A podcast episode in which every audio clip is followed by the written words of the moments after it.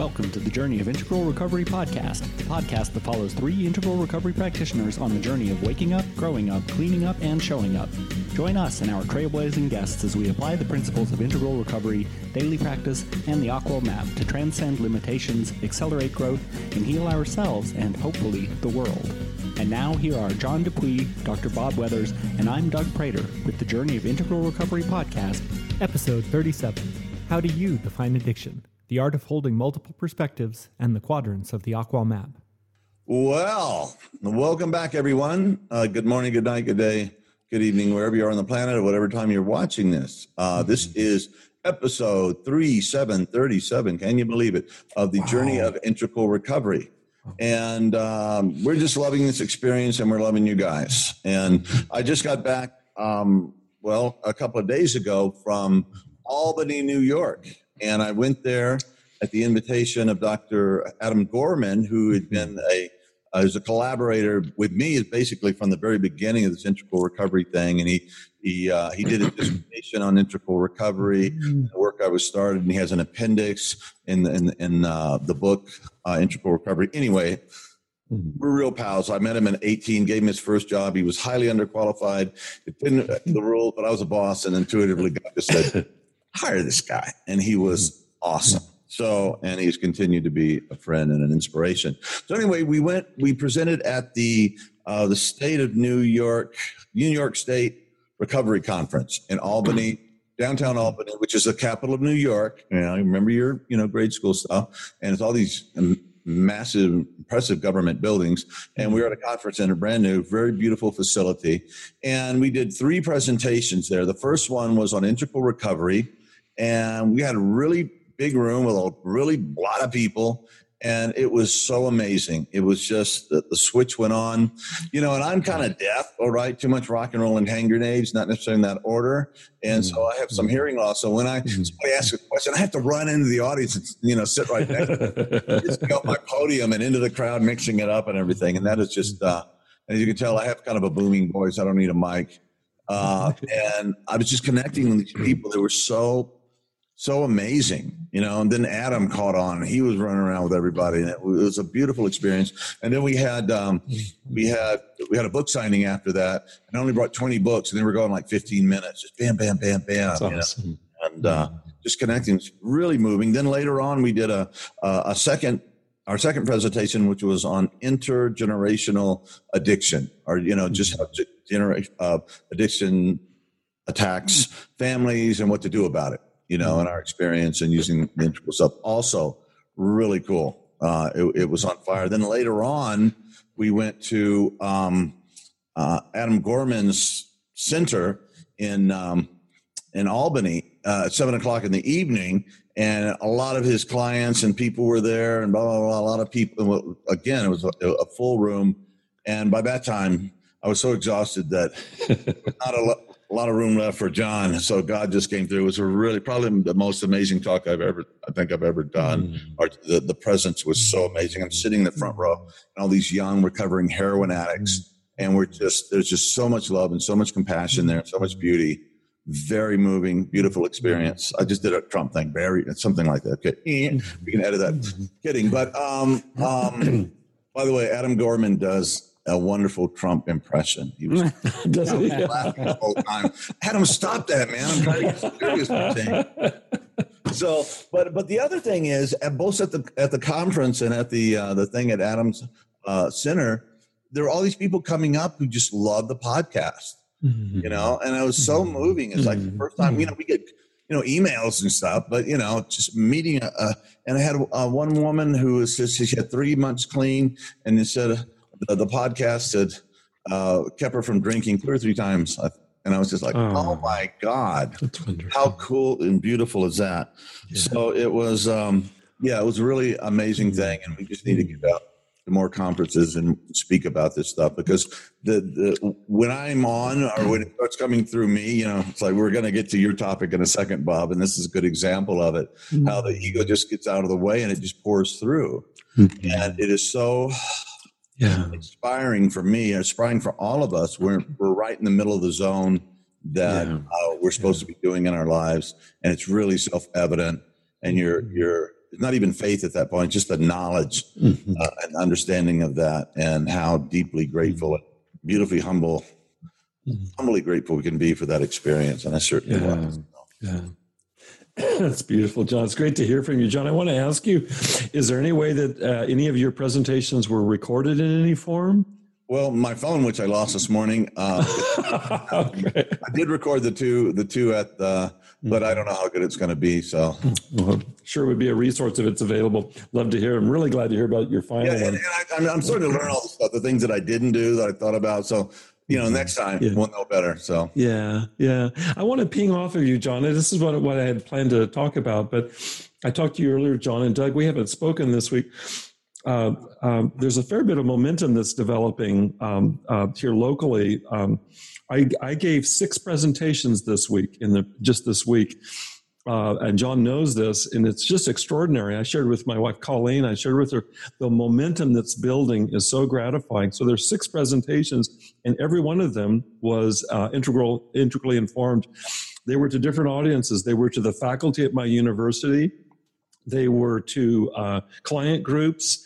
Uh, one was to a group of recovery worker clinicians, uh, non-clinical recovery workers, I guess I'd say. Um, one of them was an online um, which means they don't have a degree or they're not. Yeah. a- and I'm going to I'm going to speak about it because I want to I want to flesh it out, and we may want to see where this goes for us uh, because I had a chance to talk to debrief with you, John, about this, or you, Doug.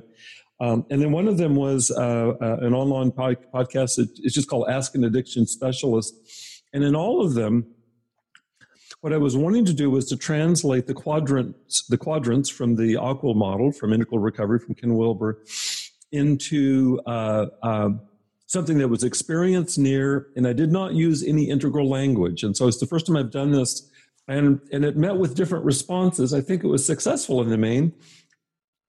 I find it ironic and interesting that I felt like the clients who are in early recovery, typically from heroin or meth addiction, they seem to get it the most powerfully and most intuitively. That's quite ironic to me, you guys. Yeah.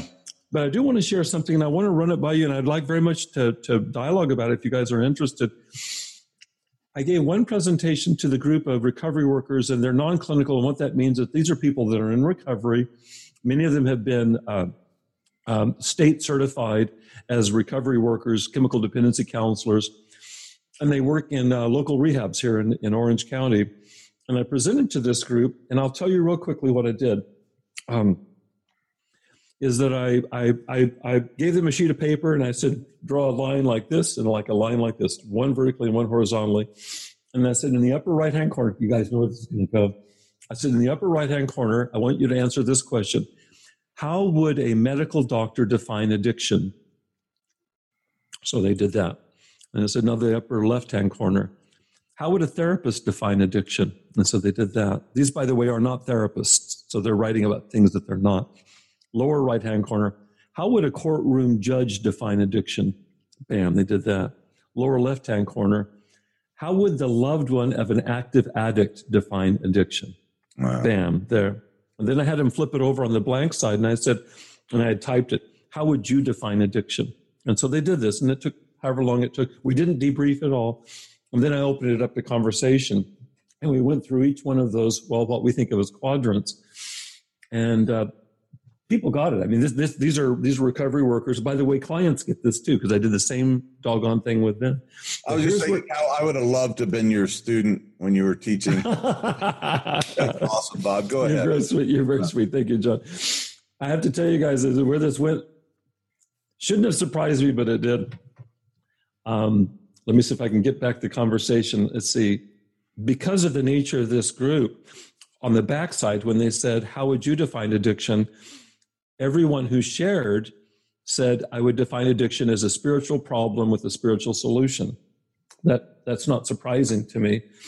I do think that there were a couple of people there that didn't raise their hands because I think there's enough group pressure that to come up with something that was different than that probably would take amazing resolve. So, so that was that was really the unanimous response to that. But here's where the plot thickens, and this is where I really want to draw you, Doug, and you, John, in. Is that one woman to my left said, "Dr. Bob, you know, a doctor's uh, a doctor's approach or a therapist's approach or a judge's approach those are all very interesting and and they had really nailed it, you guys. By the way, they nailed the quadrants. I mean, just intuitively. But she said to me, and she said it out of completeness. She says, "But aren't those all just opinions?" And and I stayed with it because you know, in the heat of the moment, and you'll realize this, John, just on the heels of your pre- presentation, you're you're in your integral mode, and so I just wove that into. I said, well, and uh, uh, you know, yeah, we just talked about different approaches and whatever like this. I worked with it. In fact, I cited somebody. There had been a client two days before I presented this to a client group, and a client at the end of the presentation, same same exercise, said, "Thank you, Dr. Bob. Can you now give us the true definition of addiction?" And bless his heart, again, just there was no guile in his question at all. And my response, I said, "That's the right question. Thank you." And I and I said, "They're all the definition. It's all of these." And you know what his response was to me, you guys? This is the client. I'm going to come back to the recovery worker. The client looked at me and he said, "You know, I was thinking you were going to give us a Webster's definition of addiction. This is verbatim what he said." And he paused for a second. He says, "I'm so relieved you didn't." Really powerful to me. First time I'd ever met this client. So, flashback to two days ago with the recovery workers is that when I brought that same story, because I told them the story I just told you guys about the client who said the Webster's definition, they all looked at me, and you know what? It didn't convince nobody a nothing. It was like, no, we have the definition. And I want to tell you guys this final experience and open it up. It wasn't until I left that day, with just an hour presentation, I was walking probably 200 yards to my car. No, it's 100 yards. It wasn't very far. And it was only when I walked out that it hit me like a foot in the gut. And so I went, Holy moly. Holy moly, they really mean this. And they're working, by the way, with uh, physicians and working with um, working with uh, therapists, and and they're looking at this as opinion in the day of fake news, you know, uh, that climate change is a hoax, it fills of that same enormity. And it wasn't until I left the group that it really hit me the gravity of this. Thank goodness, you guys. I'm coming back next week for a second presentation. So I'll have a chance to work this. And, and I, I it was interesting. It wasn't until later that I actually went into a judgmental place. It was like, you got to be freaking kidding me. But I soon enough that dissolved because that's where the work needs to be done. It needs to be done right there where there are bridges between these worlds. And I'm perfectly suited because I'm a psychologist who lost his professorship and his license. By the way, I started with that story. I the story. It's my it's my life. I did it, and they were so appreciative of that. It was like I said, "Why are you appreciative?" They said, "I mean, who is this transparent?" so I told my story about that, and that, and so I have this background as a psychologist, and I'm also in recovery, and so it's like if not me, then whom is kind of the is kind of the question. Exactly. It's beautiful. One, there's one other piece I want to say. Let's see if I can get it back, you guys. Oh, oh. Another person right before we finished said, Can I just ask you, Dr. Bob? And I said, Yeah. And she, she says, Isn't a courtroom judges, because they had all come up with what a courtroom judge would say about addiction. Basically, a courtroom judge would say five years. That's what how that's how I define addiction is five years. Mm-hmm variance on that. She said, "Isn't that a superficial? Isn't that just superficial?" And I looked at her, and I wasn't, I wasn't in the mode that I am with you guys because we're close, and I love you, and I know you. But I said, I said, I went back to my initial story. I said, you know, the loss of my tenured professorship and the loss of my license to practice as a clinical psychologist. I don't know how you define that, but I do not define that as superficial. It's like, and if I don't get that lower right hand quadrant in my recovery, I didn't use this word, I'm fucked. Yeah. Just with a wish that every one of these quadrants, and even those that we're not imagining right now, and everything on the back side of that sheet, every one of those things is key. But I want to, I guess what I want to leave it with you guys is, and you guys, we all know this, but it was like, that is seen as superficial. The other side, the, the quadrants, they're seen as opinions and it was really bracing. I have to just confess, it was really bracing for me. So I just want to open it up. Any thoughts from either one of you and just kind of talk into this because it's right in the heart of this whole integral sensibility. And I ran right up against it in, in a way. I don't hang out with these people anymore, for you to know. I work with clinicians Uh, every in service I've given over the last two years has been to a group of clinicians. When I go to universities, I speak to clinicians, and I'm preaching to the choir because there are very few of them that don't get an integral perspective at some level. Yeah. Is that there's much more openness to this, but to be speaking to non clinical folk who have been in recovery, have found Jesus, so to speak, in a certain modality, to question that raises such anxiety. So the only thing that saved my ass on Thursday is they liked me.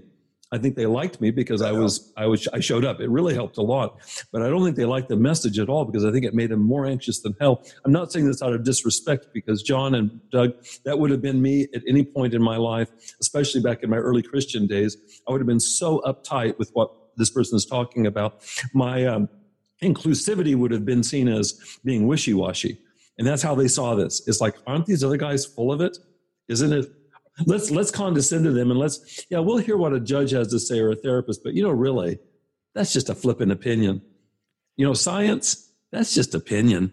That's right, just right. opinion. So anyway i leave it with you guys. So bob i think that uh, the way you approach this the way you approach the teaching of it is absolutely brilliant because mm-hmm. the power of the integral model lies in the synthesis of these different opinions and different approaches ways of thinking of things. And uh, Ken has taught in the superhuman operating system for one, but uh, in in some of his other written work too, that one of the fastest ways to accelerate your level development and and movement to the next levels of development is through the act of taking other perspectives.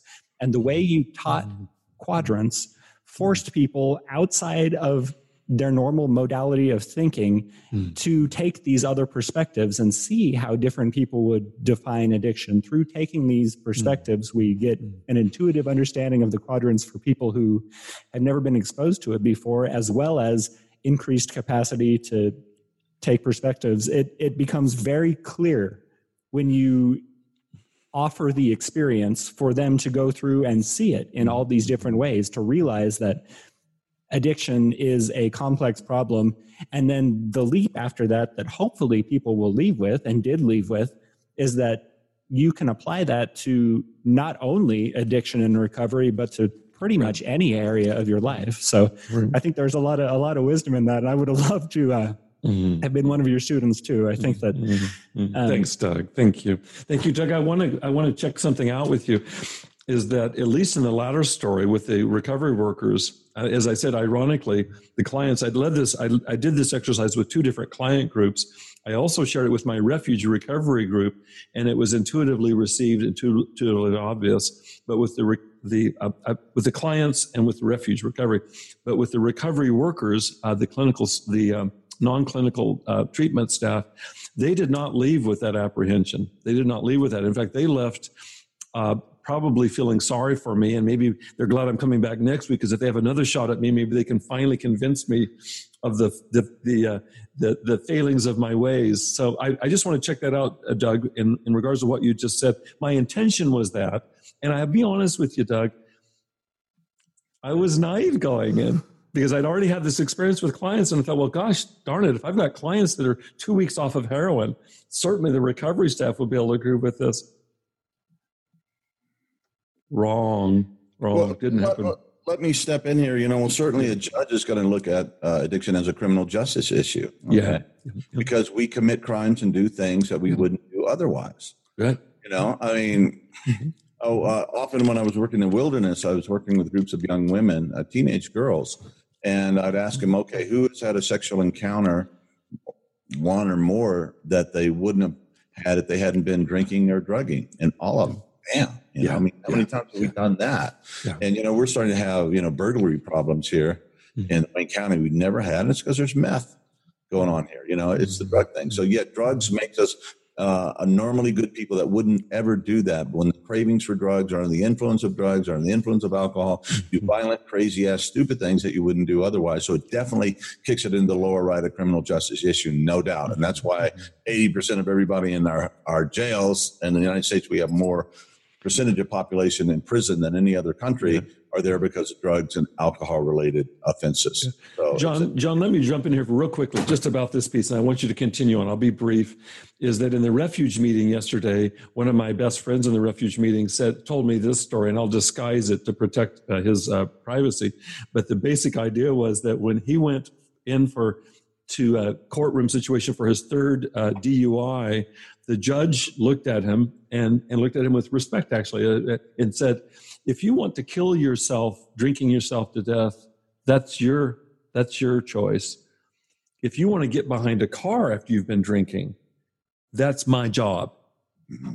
That really clarified it for me. And by the way, the gentleman who was sharing with me really got this himself as well is that my own interior world is my interior world. But as soon as I take that out into society, that becomes the province of criminal justice. You're absolutely right. Yeah we specialize and that's okay that's a fully integral treatment program you're going to bring in all these different pieces to it and it is the job of your doctors to look at it from a medical perspective yes. it is a job of your psychologist to look at yes. it as a psychological yeah. perspective just like you were saying with the with the judge and like john was saying too it becomes a criminal problem and so you look at it from that perspective but right. as people in recovery it's our responsibility our our necessity to understand that all of these factors play a role yeah. and that looking at any one of them does not solve the whole problem because mm-hmm there is information and solutions to be gleaned from all of them. And our society encourages this kind of intellectual conceit of the approach you've been trained in is the only way and the right that's way to deal with something said. which intellectual conceit. That's beautiful. yeah. You know, and, and also, I mean, every, when you say opinions, you could say perspectives. Okay.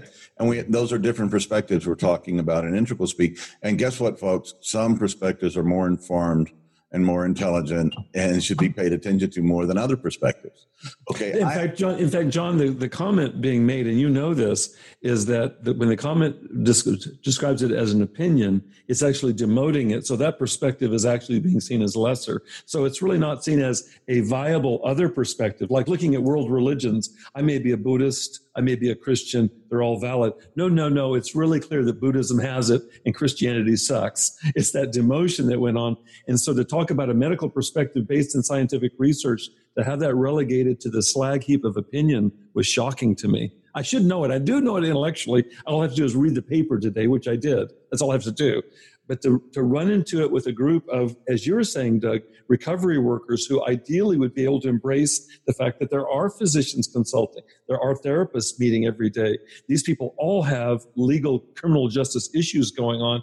And to have that seen as somehow opinion or less than or not the real issue was really bracing, as I said. Yeah, yeah and I just want to say I, you know, I'm a pretty smart guy, and I've read about cancer. I've read about cancer, and I've had family members that have cancer. I've known people have died from it. However, I have my best friend when I was growing up, and during a period, I mean, I had several best friends because I was always moving. But right before I left home, uh, Buzzy Denham, and uh, he he became an oncologist. Okay, mm-hmm. so when it comes down to it, if you want an opinion about cancer, I mean, mine has some validity because of the experience of it, and I've read a little bit. But I would really talk to Buzzy you know, mm-hmm. uh, Dr. Buzzy.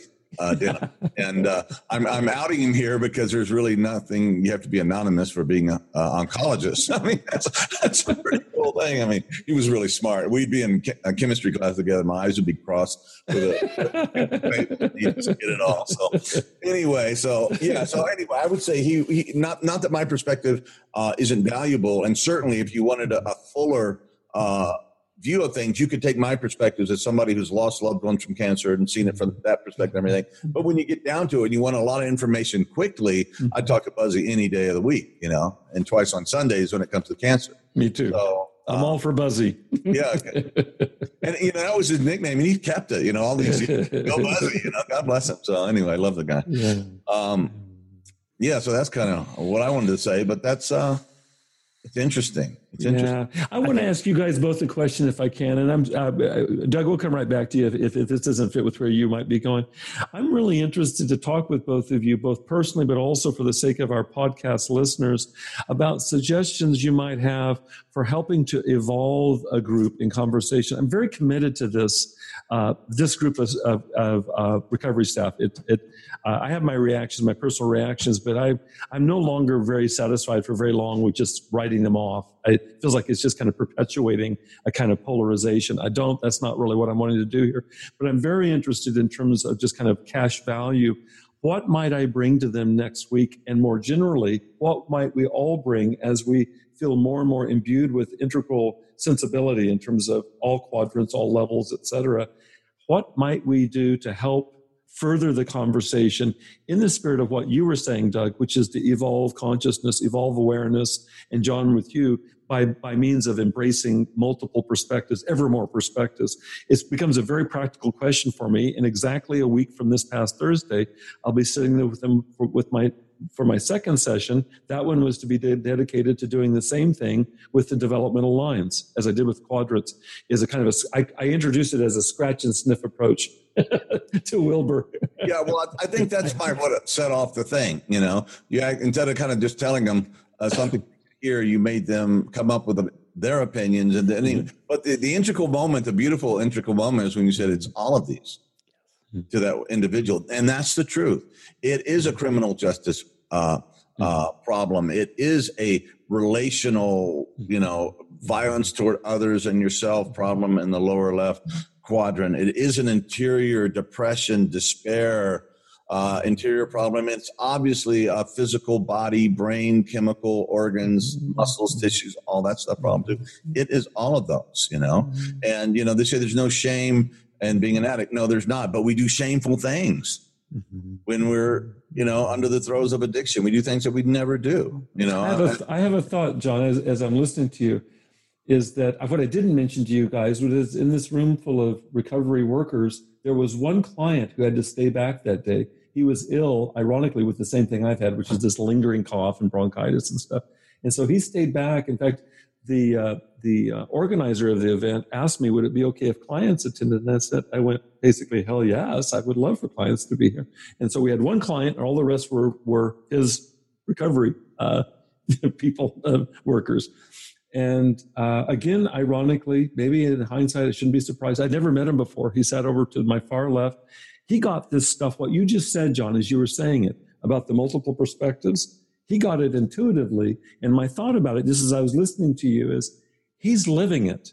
Doug, you and I in our addiction and our recovery, this isn't this isn't oblique because every one of these things touches part of my experience. What you wrote just this last week, Doug, about uh, it, it, was from a previous podcast, but somebody was responding online about uh, issues of meaning and value and purpose. There's no addict uh, in recovery, and I would even say there's no addict in active addiction that doesn't get the validity of that perspective. No matter how fucked up you are, you still get that. That's something I've been talking about. So, having said that, this client got this uh, and and my thought about it, John, as I was listening to you, is that that I'm sitting in a room of people. I asked them how many are in recovery, if they're willing to share. Everyone raised their hand, so that includes me, includes the client, that includes all of us. It's the difference. It might be is that those that raise their hands, that are recovery workers, they've all found it.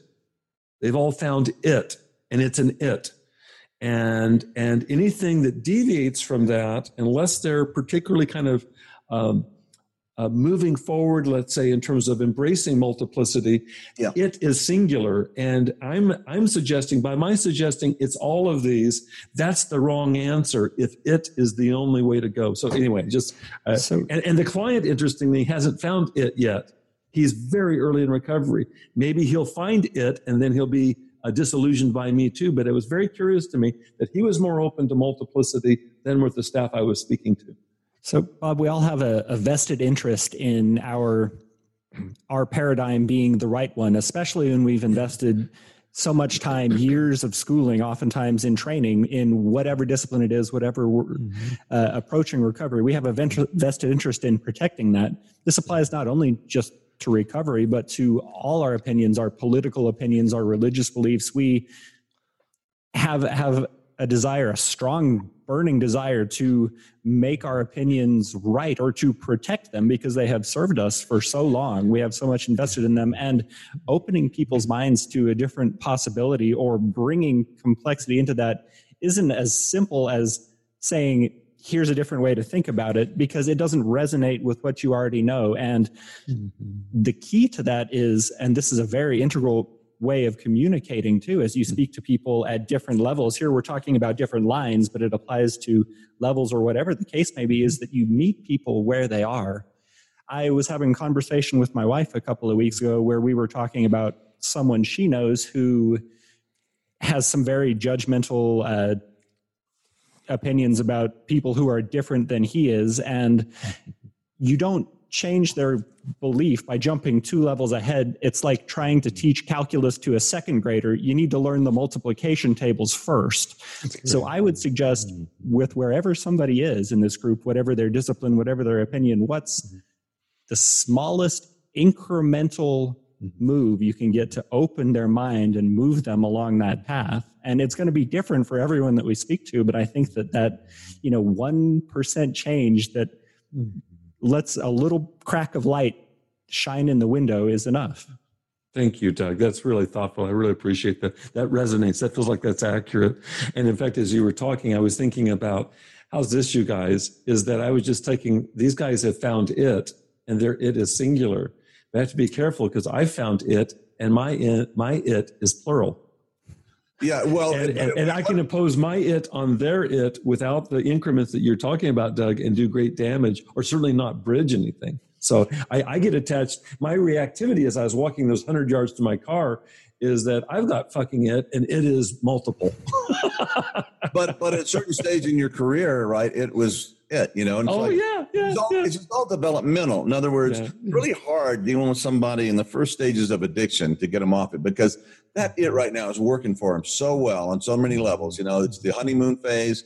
It's they're happy, they have new friends, blah blah blah. You know, the movie uh, Trainspotting I don't know. Oh, I love that. Yeah, I love that. I just saw it recently again. oh my God! You know, you start out. These are the hippest, most beautiful London. they're doing heroin. It's all good, and then it just goes on. The baby dies in the crib. Yeah. The the rip off the lies, the horror. You yeah, know, it's, it's and that's horrible. The, if you, but if you watch the first fifteen minutes, you go, "Damn, mm-hmm. I want, I want some." You know, yeah, that sort of thing. And so it's it's hard. You you have to do a lot of exterior manipulations, you know, consequential stuff that's not coming from the inside to work with something. It can be done, but it's, it's a challenge. Mm-hmm. mm-hmm. And the same thing developmentally, you know, when someone's bodies are born again, uh, 12 stepper and it's saving their lives, they don't want to hear all this stuff because it's working for them. Yeah, and that has, yeah. to be, that has to be accepted. And, you know, most of the integral recovery was written, it was, you know, outside of the circle or maybe transcended the circle of AA and people who have done multiple AA treatments and have, you know, get to the point where I got it. Thank you very much. You know, but I got to move on. There's something beyond this, or people they just can't get their heads into it. Those are the people generally that that, that contact me. Have contacted us uh, over, you know, John, I'll tell you, I'll tell you my rub with it, and I love both of your guys' input on this. It's not new to our conversations. I, I really get what you're saying. In my heart of hearts, I don't have any need for somebody who's got it to lose it. I mean, that's fine with me. It's fine with me.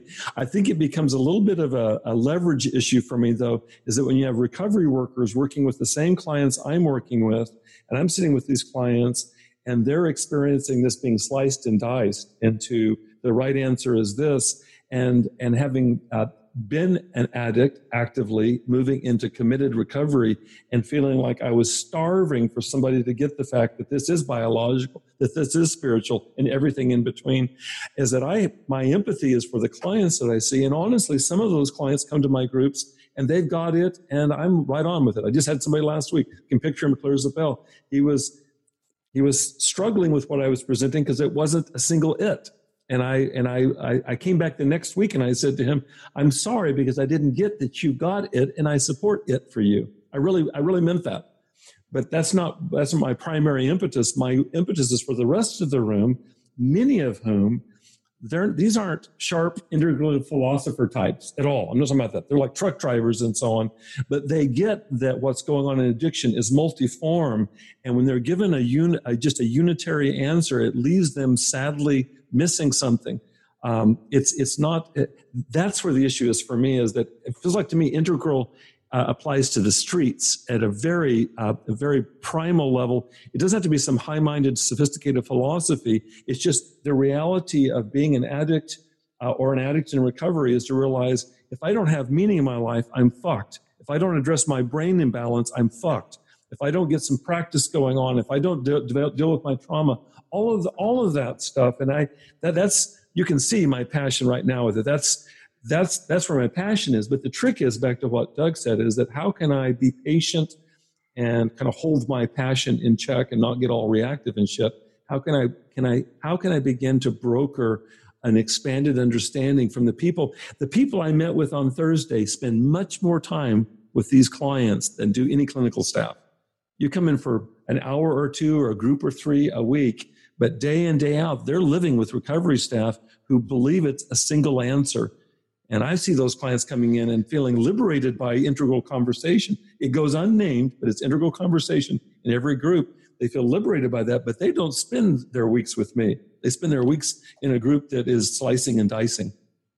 Bob, I think that I agree with you completely that if you found something that is working for you, then by all means, congratulations and stick with it. Please yes. do what's yes. working for you. Yes. But yes. when you when you hear that there is one particular answer, it's medical, it's psychological, it's yeah. Yeah. societal, whatever the case, and that doesn't resonate with with you and your experience and your typology because we all respond mm. differently to different things and when that one answer doesn't work for you. It's not what you need in that moment. We have such complex histories and mm-hmm. relationships and psychological patterns and traumas and different bodies. Our brains are wired differently. Our, our mm-hmm. neurons are connected differently. We mm-hmm.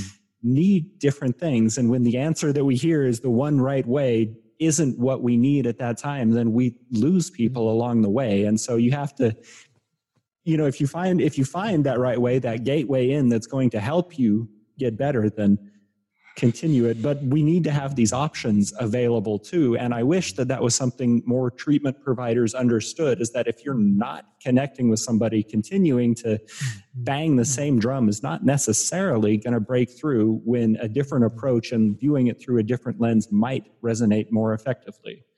Well said, Doug. Thank you, Doug. Well said. Well said. You know, and also, you know, it's weird. All, all the talks I've given, you know, um, in this country and abroad, uh, I was really worried if I was going to get attacked by 12 steppers, you know. Mm-hmm. And uh, as you guys know, I have great love for mm-hmm. AA, and I sincerely speak from that place. I've never had, I've never been attacked either afterwards or during the process mm-hmm. at all. In fact, a lot of the old ones, the old guys have been around for 30 or 40 years. They just, yeah, and I think they love the emphasis on spirituality because mm-hmm. mm-hmm. most of the people that have made it through AA over the years, they, they say, you know, it's a spiritual thing. Was, mm-hmm. You know, that's what that's what brought me through. So I would just quote the book and this mm-hmm. talk about your meetings and stuff like that, and just let them know it's like Ken's talking about in this the future of religions. You know, it's like we're not trying to do away with anything; we're just trying to add to it. You know, the traditions. Obviously, you want to get away with pedophilia and you know all the, the horrible stuff, but the good, solid things of the tradition. We're not trying to change that. We're just trying to add an mm-hmm. integral perspective. You know, so people will do an integral practice. Basically, that's integral spirituality. Um, the only time I really got attacked is one time I suggested that uh, marijuana was also an addictive substance, or certainly could be. Man, this woman jumped all over my case, and you know, wow. Truth is, I've seen lots of pot addicts in my career. Hello. I write, you know, I write about it in, in my book. My girlfriend in college, I loved dearly, was addicted to pot. She'd run out of pot, she'd go crazy. Yeah. So, uh, so yeah, and you know, I was suggesting maybe next week a good thing to start with would okay. Let's look at um, step eleven.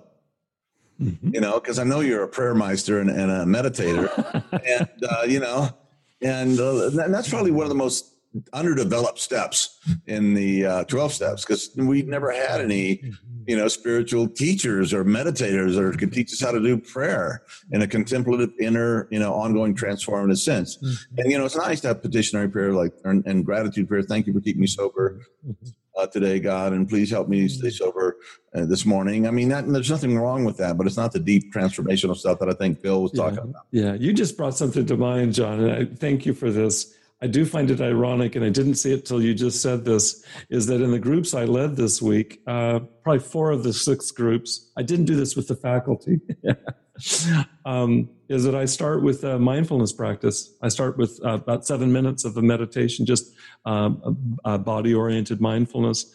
And I didn't do that with, the, with this uh, recovery staff. Uh, and if you think about state specific consciousness, is that if I move in there and already I'm coming in, they don't know me. I come in dressed a little bit up. Um, I'm a psychologist, defrocked or not, etc. And uh, all of that is that is that why wouldn't they be poised to kind of operate out of that level of consciousness that they operate in waking day, just kind of rational, self uh, self uh, centered awareness, which we all do. And why not? And I will do this, John, and I thank you for this. I'll start next week by doing doing what I did with the clients, which I find ironic that that's where I did it. And I'll start with a meditation, just so that maybe all of us, maybe most of all moi, may drop into a more uh, compassionate uh, awareness and certainly a more uh, kind of a present centered type of thing. Thank you, you, for that. It, when you do with the group, I did all, all three of my presentations because you're Yeah. always talking about doing it. So Physician, heal thyself. Yeah, really, Jesus. Dr. Bob, do it. Dr. Bob says. Um, so um, uh, yeah, and it was beautiful, you know. And also, we Yeah, I were all writing on just the great tragedy in Las Vegas, right? So we had that in mind, and we're just sitting out, you know, just love and, and compassion for all of us because that, you know, these events, and of course, we hear about all that stuff in the Middle East, but when it comes home, you know, it's so much closer. And um, You just opened up something else too, John, is that this would be the aim of meditation for sure. But that if if I had begun by by making note of the tragedy in Las Vegas, it's hard not to move into a heart-centered space with that. And so uh, even though I did something with the quadrants, helping people to imagine perspectives, you know, a doctor's perspective, et cetera, that's not really a heart-filled right. response. It's more of an intellectual thing, and it's it's helpful, but it's limited. And I wonder what would happen if I were to have added, and if I am to add more more of a heart centered meditation. Uh, included whatever that would be so that we move into I, my, the thought that i had with that is that just as the tragedy in las vegas is so uh, unbelievably beyond imagination so are the deaths every day that of friends of these people that are in recovery. They've just lost people this week that died of overdoses, and to hold a space for them, just as we hold a space for those that were that were murdered in Las Vegas, and start with that, so that Yeah. when we move into conversation, we're moving out of a place of humility and deep sorrow and deep compassion, ideally. Yeah. Yeah, and one of one of the, the criticisms of integral, and, and rightly so, is that sometimes it just becomes a big head trip.